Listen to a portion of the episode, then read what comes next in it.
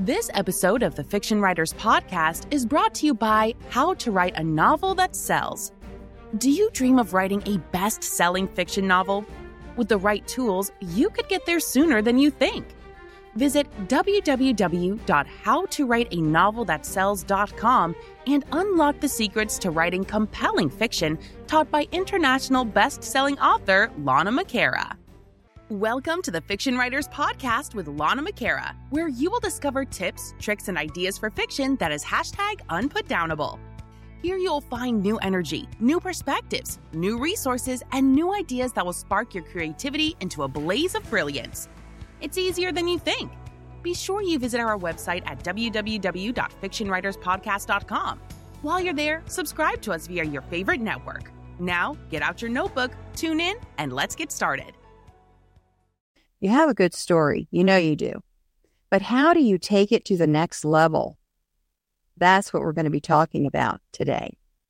My name is Lana McAra. Welcome to the Fiction Writers Podcast tips, tricks, and ideas for fiction that is. Hashtag unputdownable. We have a story in our mind and we have characters in our mind, but a good writer always goes deeper, deeper into the human experience, deeper into the story. The conflicts go deeper. So, how do you do that? How do you take it deeper? Well, one way to do that is to think about your own experiences and embed your own experiences into the book. So you can tap into your knowledge, your feelings. Even though the situation may not be exactly the same, you still have lost a loved one. You still have been either in a car accident or you've seen one or you've seen one on TV. There's some emotional response that you can bring forward because of what you experienced yourself. Part of that is about self awareness. Writing deeper goes into your own experience with your own emotions and allowing yourself to feel those things. So that's one part of it is your own emotional sensitivity to what's going on. And sometimes it's painful. I can't write about a child dying. I, I never have had that in my book. I don't see having that in my book. It's so painful. I don't think I could I could do that. I would be distraught and it would affect the writing. But I can talk about someone with cancer. My sister has cancer. I've watched her go through that. I can talk about abandonment and divorce and children, you know, grown children and some of the things that happen with grown children. So this is something that you tap into. But then another piece of it, and that is paying attention. I was watching an interview last week where these two people were being interviewed together as a couple. And the, the person interviewing them was a friend of theirs. Now, these two people are public figures. They're in the coaching world. And they met each other at an event where they were both speaking and they immediately had a connection and they they're together. They're living together.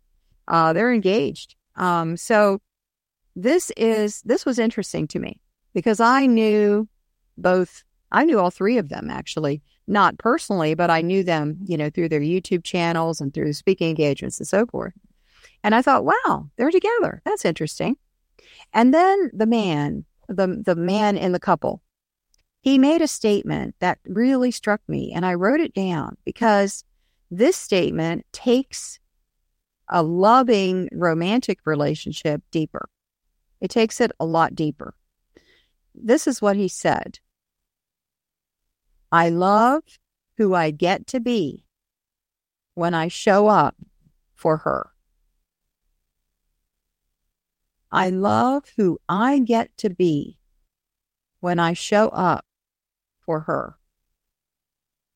And I thought, what a way to say that. What an amazing insight. So he loves her to the point where when it's uncomfortable to show up for her, he loves that.